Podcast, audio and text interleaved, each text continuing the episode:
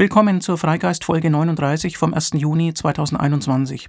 Ich möchte heute einige Aspekte der Streitkultur in unserer Mediengesellschaft beleuchten und sie mit dem Prozess der wissenschaftlichen Wahrheitssuche kontrastieren. Denn auch innerhalb der Wissenschaft wird gestritten, aber anders, besser. Anlass und Inspiration für diese Folge ist ein neues Buch der Wissenschaftspublizistin Mai Thi Nguyen Kim mit dem Titel Die kleinste gemeinsame Wirklichkeit. Erschienen im März zweitausendeinundzwanzig bei Drömer. Mai Thi, wer sie noch nicht kennen sollte, ist promovierte Chemikerin, YouTuberin und seit einigen Jahren auch als Moderatorin der Wissenschaft im Fernsehen aktiv, etwa für die W D R-Reihe Quarks und auch im Z D F. Sie ist seit vorigem Jahr Mitglied im Senat der Max-Planck-Gesellschaft und Trägerin des Bundesverdienstkreuzes und dabei erst dreiunddreißig Jahre alt, Stand zweitausendeinundzwanzig vor August. Und das kommt einem sehr jung vor, wenn man schon ein paar Jahre älter ist. Ihr YouTube-Kanal MyLab ist unbedingt zu empfehlen. Die meisten werden ihn kennen, aber es könnte ja sein, dass jemand Podcasts hört, aber keine YouTube-Videos sieht. Deswegen erwähne ich das.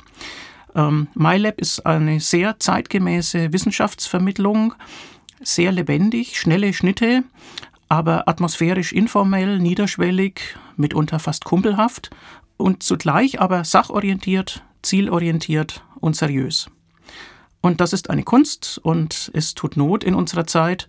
Und das erklärt, weshalb Mai Thi Nguyen Kim innerhalb weniger Jahre zum bekanntesten Gesicht der medialen Wissenschaftspräsentation in Deutschland aufgestiegen ist. MyLab gibt es erst seit zweitausendsechzehn und unter diesem Namen sogar erst seit zweitausendachtzehn. Heumer von Dittfurt war vorgestern, Ranga Yogeshwar war gestern, Mai Thi ist heute. zweitausendneunzehn erschien Mai This erstes Buch mit dem Titel Komisch, alles chemisch, das sich in seinen einzelnen Kapiteln an YouTube-Folgen orientiert und insbesondere die Relevanz chemischer Mechanismen im Alltag erläutert, von Fluoriden in der Zahnpasta bis zu Tensiden im Waschmittel. Und das Buch enthält aber auch Grundlegendes, etwa zum Aufbau der Materie aus Elementarteilchen oder zum Entropiewachstum in abgeschlossenen Systemen.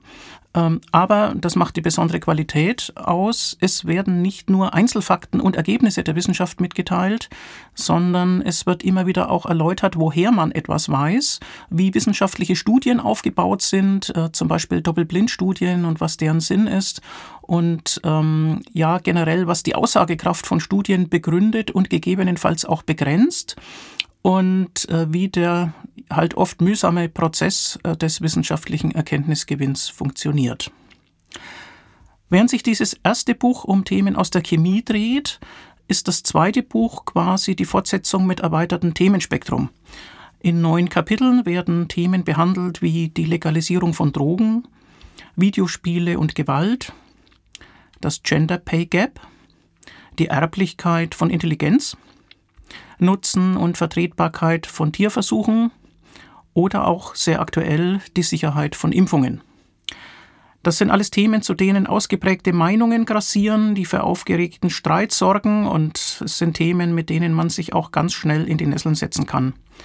Aber es gibt zu allen diesen Themen eben auch wissenschaftliche Erkenntnisse, die dann im Detail ein differenziertes Bild erfordern und die auch Abwägungen erfordern und Zwischentöne, die nicht stammtischtauglich sind.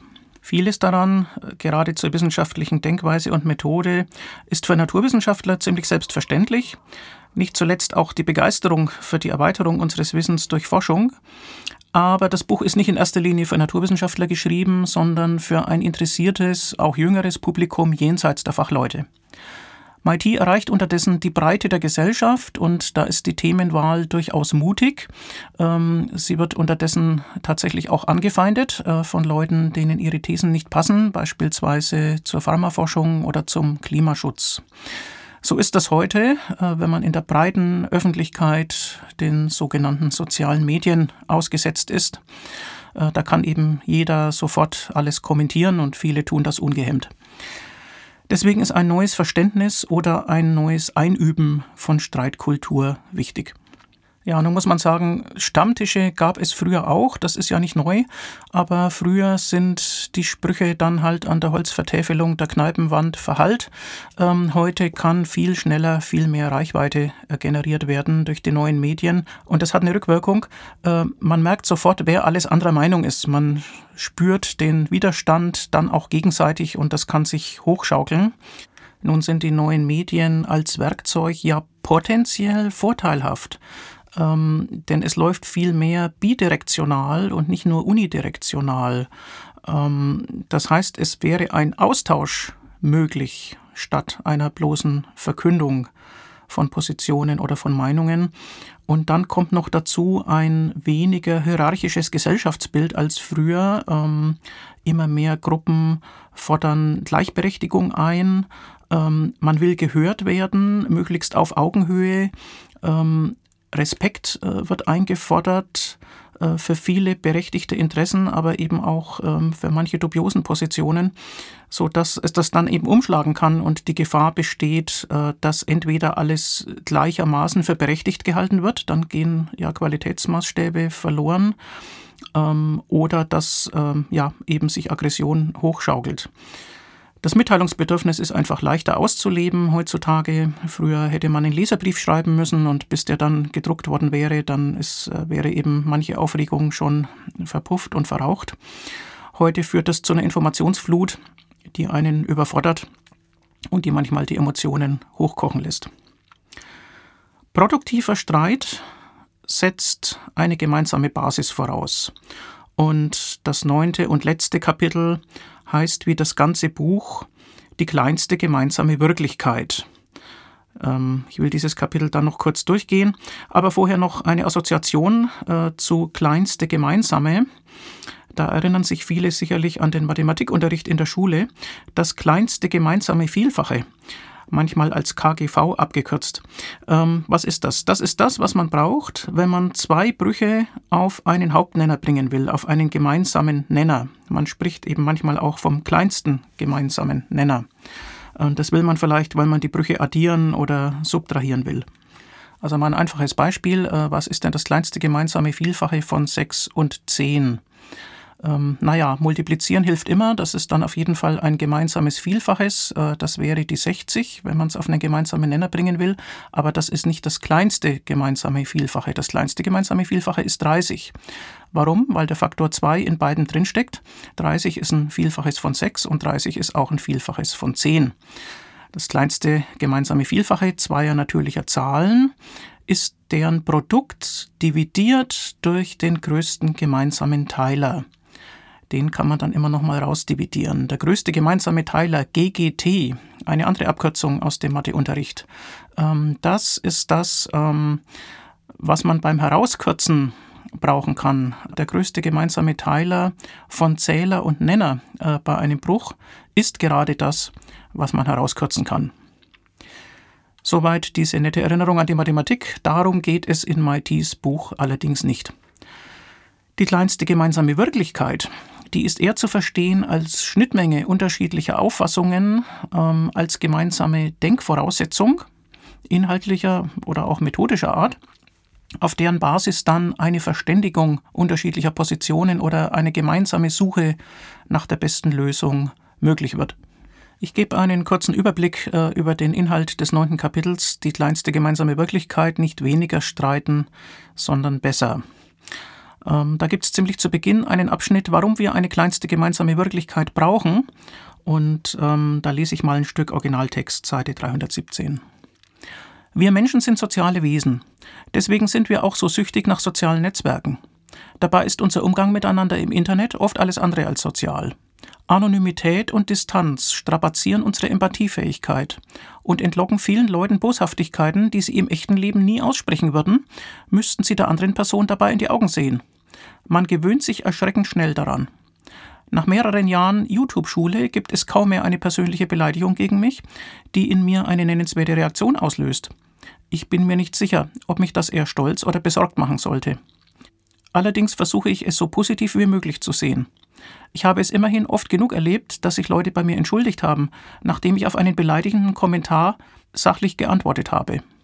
Sorry, ich hatte einen schlechten Tag. Viele Kommentare werden offenbar in der Erwartung verfasst, dass sie eh niemand liest. Das Internet scheint als eine Art Boxsack zu dienen, an dem man Wut und Frust auslässt. Und manchen tut es dann doch leid, wenn sie merken, dass sie dabei einen Menschen getroffen haben. Ja, soweit der Originaltext. Anonymität und Distanz strapazieren die Empathiefähigkeit. Das ist klar, der Gedanke ist natürlich nicht neu. Also etwa schon Konrad Lorenz äh, hat das bemerkt in Zusammenhang mit Waffensystemen. Ähm, wenn man einem Feind Aug in Aug gegenübersteht, äh, dann fällt das Töten durch natürliche Hemmungen weitaus schwerer, als wenn man irgendwo oben in einem Bombenflugzeug sitzt und dann vielleicht unten die Druckwellen sieht, aber die Opfer nicht wirklich mitkriegt. Ja, und ein anderes Beispiel wären natürlich Tierschlachtungen. Es gäbe deutlich mehr Vegetarier und weniger Fleischkonsum, ähm, wenn man äh, sozusagen ähm, Aug im Aug äh, dem Tier gegenüberstehen müsste und es selbst schlachten müsste. Dann ist es eben schwieriger, äh, zum Täter zu werden, wenn man das Opfer unmittelbar sieht. Ja, in diesem äh, Buchkapitel wird dann auf die Factfulness ähm, des verstorbenen Statistikers ähm, und hervorragenden Wissenschaftspublizisten Hans Rosling hingewiesen. Es werden aktuelle Entwicklungen wie die sogenannte Cancel Culture aufgegriffen, die ja besagt, dass in überschießenden Reaktionen unliebsame Positionen dann einfach mal gelöscht werden, Leute ausgeladen werden, Veröffentlichungsmöglichkeiten vorenthalten werden. Und da sieht Mai Thi allerdings auch die Kehrseite und schreibt, Cancel Culture wird immer häufiger als Abwehr missbraucht, um Kritik von sich zu weisen. Denn klar, das muss man sehen, alles, was einen berechtigten Kern hat, kann auch instrumentalisiert werden und kann auch missbraucht werden. Ein Parallelbeispiel wäre der Terminus äh, der politischen Korrektheit, ähm, der ja in aller Regel nicht positiv verwendet wird, sondern ähm, der als Kritik an vermeintlich überzogenen Maßstäben äh, herhalten muss. Und da ist eben die Frage, wo ist eine gewisse ähm, Begrenzung und Selbstbegrenzung sehr wohl angebracht und nützlich und wo ist das Ganze überschießend und äh, verdient Kritik. Oder ähnlich bei der MeToo-Debatte, äh, natürlich ein berechtigter Kern mit Skandalcharakter, aber es könnte auch instrumentalisiert werden äh, und dann werden Vorwürfe erhoben an Stellen, an denen es sachlich äh, gar nicht mehr äh, gerechtfertigt ist. Äh, selbst beim Missbrauchsskandal der Kirche könnte man sich vorstellen, dass über den großen berechtigten Kern ähm, der Kritik und der erforderlichen Transparenz hinaus ähm, das dann auch mal instrumentalisiert wird. Und ja, bei einem sach- und faktenorientierten Herangehen äh, muss man natürlich immer auch den Blick für das rechte Maß äh, behalten. Das betrifft äh, Mai Thi auch persönlich. Sie erwähnt das wohl deswegen, weil ihr der Vorwurf einer Cancel Culture auch schon äh, entgegengeschlagen ist im Hinblick auf das Verhalten von Wissenschaftlern, ähm, die angeblich andere unliebsame Meinungen äh, nicht zur Geltung kommen lassen äh, und blockieren. Sie betont demgegenüber äh, die Rolle des wissenschaftlichen Konsenses. Natürlich ist ähm, Wahrheit nicht Mehrheit. Also ein wissenschaftlicher Konsens entsteht äh, nicht durch Abstimmung in der Wissenschaft. Ähm, und sie schreibt dazu, dabei ist ein wissenschaftlicher Konsens gerade deshalb so bedeutend, da nicht Meinungen oder Studien gezählt werden, sondern die Konsistenz methodisch starker Studien zu einem Konsens führt. Und ähm, sie weist auch darauf hin, dass sich der wissenschaftliche Konsens mit neuen Erkenntnissen ändern kann. Wenn die Evidenz es verlangt, muss man auch seine Meinung ändern. Solche starken Sätze sind im Buch übrigens in Rotdruck eingefügt, was eine ganz originelle Lösung ist, um die Aufmerksamkeit darauf zu lenken. Früher hätte man das vielleicht einfach kursiv gesetzt, aber warum eigentlich nicht mit Farbe arbeiten? Es ist auch nur eine Farbe rot, macht das Buch also nicht unnötig teuer. Die Beweislast liegt bei demjenigen, der dem wissenschaftlichen Konsens widerspricht. Darauf wird deutlich hingewiesen, insofern keine Gleichgewichtung äh, zwischen dem, was in sorgfältigen Studien mühsam über Jahre von Fachleuten erarbeitet wurde und was vielleicht als abweichende Meinung einfach mal so zwischendurch äh, daherkommt. Die Frage der Beweislast äh, ist da eben ganz entscheidend. Ja, und dieser wissenschaftliche Konsens wird in den Medien eben nicht immer zutreffend abgebildet oder besser gesagt wird meistens nicht zutreffend abgebildet. Sie nennt dafür äh, sechs Gründe. Erstens keine Zeit für Grundlagen in der hektischen Medienberichterstattung. Zweitens genauso keine Zeit für Methoden, die man oft ähm, ja, als Hintergrund für die Einordnung, wie etwas zustande kam, ja bräuchte. Drittens, große Bühne für schwarze Schafe. Das ist eben die Attraktivität abweichender Meinungen, äh, die sich medial immer gut inszenieren lässt. Viertens, Brandaktualität vor Verlässlichkeit. Also es muss irgendwie schnell gehen. Wer die Meldung als erstes äh, hat, der meint, dass er der Öffentlichkeit was Gutes tut, aber manchmal wäre eben gründlichere, längere Recherche durchaus hilfreich. Fünftens, nimm's persönlich. Damit ist gemeint, ähm, dass ein durchaus sachadäquater Streit zwischen Fachleuten dann oft ähm, als persönliche Kontroverse inszeniert wird, weil das eben mediengängiger ist, aber es wird der Sachlage gar nicht gerecht. Und sechstens, die Autoritätsfalle. Diesen Abschnitt lese ich mal kurz vor, Seite dreihundertsiebenunddreißig. Während sich im wissenschaftlichen Diskurs die Meinung durchsetzt, die von der stärksten Evidenz gestützt ist, bleibt Fachfremden, die unterschiedliche Evidenz nicht einordnen können, oft nichts anderes übrig, als auf die Expertise von Wissenschaftlern zu vertrauen. Laien passiert oft der Fehlschluss, dass sie eine Professorin mit zwei Doktortiteln automatisch für vertrauenswürdiger oder verlässlicher halten als eine Wissenschaftsjournalistin ohne akademische Titel. Experten, die ihren Doktor- oder Professorentitel zur Verbreitung persönlicher Meinungen missbrauchen wollen, bekommen von Journalisten noch zu oft den Raum dafür. Im Vergleich zu Politikern, bei denen Journalisten ihre Rolle als kritische Hinterfrager verstehen, lässt man wissenschaftliche Experten oft als Autoritäten zu Wort kommen, ohne sich mit ihren Aussagen kritisch auseinanderzusetzen. Diese Rolle haben Wissenschaftsjournalisten, deren Expertise darin liegt, wissenschaftliche Aussagen in einen großen Kontext einzuordnen und mit dem Konsens abzugleichen. Doch gerade in den Redaktionen politischer Formate ist wissenschaftsjournalistische Expertise leider noch rar. So können immer wieder einzelne Experten mit unbelegter Außenseitermeinung das Bild vom wissenschaftlichen Konsens verzerren.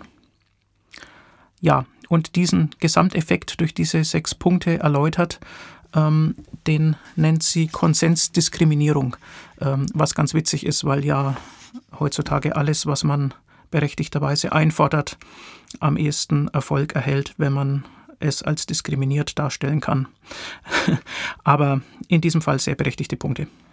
Manche wissenschaftlichen Ergebnisse sind natürlich auch politisch relevant und ähm, Mai Thi bekennt sich äh, dazu, etwa die Eingangsstellungnahme äh, der Scientists for Future zweitausendneunzehn unterzeichnet zu haben, ähm, ohne die Domäne von Wissenschaft und Politik äh, vermischen zu wollen. Ähm, Es wird ja manchmal kritisch gefragt, wie politisch darf Wissenschaft denn sein? Äh, darauf antwortet sie, wie unwissenschaftlich darf denn Politik sein? Und ähm, es werden als wichtiges Beispiel für einen wissenschaftlichen Konsens vierundzwanzig Fakten zum Klimawandel abgedruckt in diesem Buch, jeweils mit Quellen äh, belegt. Ähm, ich lese beispielhaft nur die ersten vier vor, Seite dreihundertfünfundzwanzig. Erstens. Weltweit ist die Durchschnittstemperatur bereits um etwa ein Grad Celsius angestiegen. Rund die Hälfte des Anstiegs erfolgte in den letzten dreißig Jahren. Zweitens. Weltweit waren die Jahre zweitausendfünfzehn, zweitausendsechzehn, zweitausendsiebzehn, zweitausendachtzehn, zweitausendneunzehn und zweitausendzwanzig die heißesten seit Beginn der Wetteraufzeichnungen. Drittens. Der Temperaturanstieg ist nahezu vollständig auf die von Menschen verursachten Treibhausgasemissionen zurückzuführen. Viertens. Bereits mit der aktuellen Erwärmung sind wir in vielen Regionen mit häufigeren und stärkeren Extremwetterereignissen und deren Folgen wie Hitzewellen, Dürren, Waldbränden und Starkniederschlägen konfrontiert. Und so weiter. Insgesamt äh, vierundzwanzig Punkte als markantes Beispiel äh, dafür, wie ein wissenschaftlicher Konsens ernst genommen werden sollte, nicht von wenigen abweichenden Einzelmeinungen äh, relativiert werden sollte in den Medien und ähm, letztlich auch äh, politisches Handeln äh, beraten und anregen sollte. Ja, und zum Abschluss des Kapitels ähm, wird dann noch einmal der wissenschaftliche Spirit erläutert. Spirit, naja, da hätte man auch das gute alte deutsche Wort Geist äh, verwenden können, aber vielleicht wäre das zu nah an der Assoziation äh, Geisteswissenschaften gewesen. Der wissenschaftliche Spirit ähm, umfasst wissenschaftliches Denken, wissenschaftliche Methoden, wissenschaftliche Fehlerkultur und wissenschaftliche Diskussionskultur. Äh, zur Fehlerkultur schreibt sie beispielsweise, viele Hypothesen erweisen sich als falsch, doch jeder Irrtum ist eine Erkenntnis, die einen weiterbringt. Man irrt sich vorwärts. Nun, dieses Man irrt sich vorwärts erinnert äh, vielleicht an die Formulierung Wir irren uns empor, äh, die Gerhard Vollmer öfters verwendet hat und ähm, die wahrscheinlich von Odo Marquardt ursprünglich stammt. Ja, vorwärts oder empor, das ist nur eine Frage der Richtungsmetapher. Ähm, das lässt sich durch eine neunzig Grad Drehung ja ineinander überführen. Äh, die beiden Formulierungen sind also Vermöge, Koordinatentransformation äquivalent. Zur wissenschaftlichen Diskussionskultur, schreibt sie, Seite dreihundertvierzig. Beim wissenschaftlichen Streit gewinnt nicht diejenige mit der höchsten Autorität oder derjenige mit der brillantesten Rhetorik, sondern die Aussage mit der stärksten methodischen Evidenz, die auch sämtlichen Falsifizierungsversuchen standhält. Das macht Streit natürlich ein wenig aufwendiger, als wir es sonst gewohnt sind. Und dann weiter. Diese Art der Auseinandersetzung macht Streit in der Wissenschaft eigentlich nicht netter, sondern umso härter. Er ist zwar nicht persönlich, aber weil man nicht Meinungen, sondern Methoden und Taten austauscht, geht es erst richtig an die Substanz. Daher sind Streit und Diskussionen in der Wissenschaft nicht nur Tagesgeschäft, sie sind ein wichtiger Motor für wissenschaftlichen Fortschritt. Und weiter unten, das gemeinsame Ringen um eine Erweiterung des Konsenses. Das ist es, worüber es sich zu streiten lohnt. Ja, und zum Abschluss lese ich noch den vorletzten Absatz dieses Buches, Seite dreihundertzweiundvierzig. Denn wir sollten nicht den Fehler machen zu glauben, dass die Suche nach dem Konsens, die Suche nach der kleinsten gemeinsamen Wirklichkeit, dem freien Meinungsaustausch und einer freien Debattenkultur im Wege steht. Nein, ich nenne das den Debattenfehlschluss, denn genau das Gegenteil ist der Fall. Wenn wir uns nicht darauf einigen könnten, ob ein neues Virus gefährlich ist oder nicht, verlieren wir Zeit für die eigentlich wichtige Diskussion, nämlich wie wir dieses Virus am besten bekämpfen. Wenn wir uns nicht darauf einigen können, dass die Klimakrise immer schwieriger zu bewältigen sein wird, je länger wir warten, verlieren wir kostbare Zeit, in der wir um gute Klimastrategien ringen könnten. Ohne ein gemeinsames Verständnis von Wirklichkeit, auf dessen Fundament wir unsere Debatten austragen, streiten wir nur auf der Stelle und nicht vorwärts. Wissenschaftlichkeit heißt nicht weniger zu streiten, sondern besser. Soweit Mai Thi. Ich habe unterdessen gelernt, dass Mai This Nachname Nguyen Kim ausgesprochen wird, ähm, nicht Nguyen Kim. Man spricht das G nicht.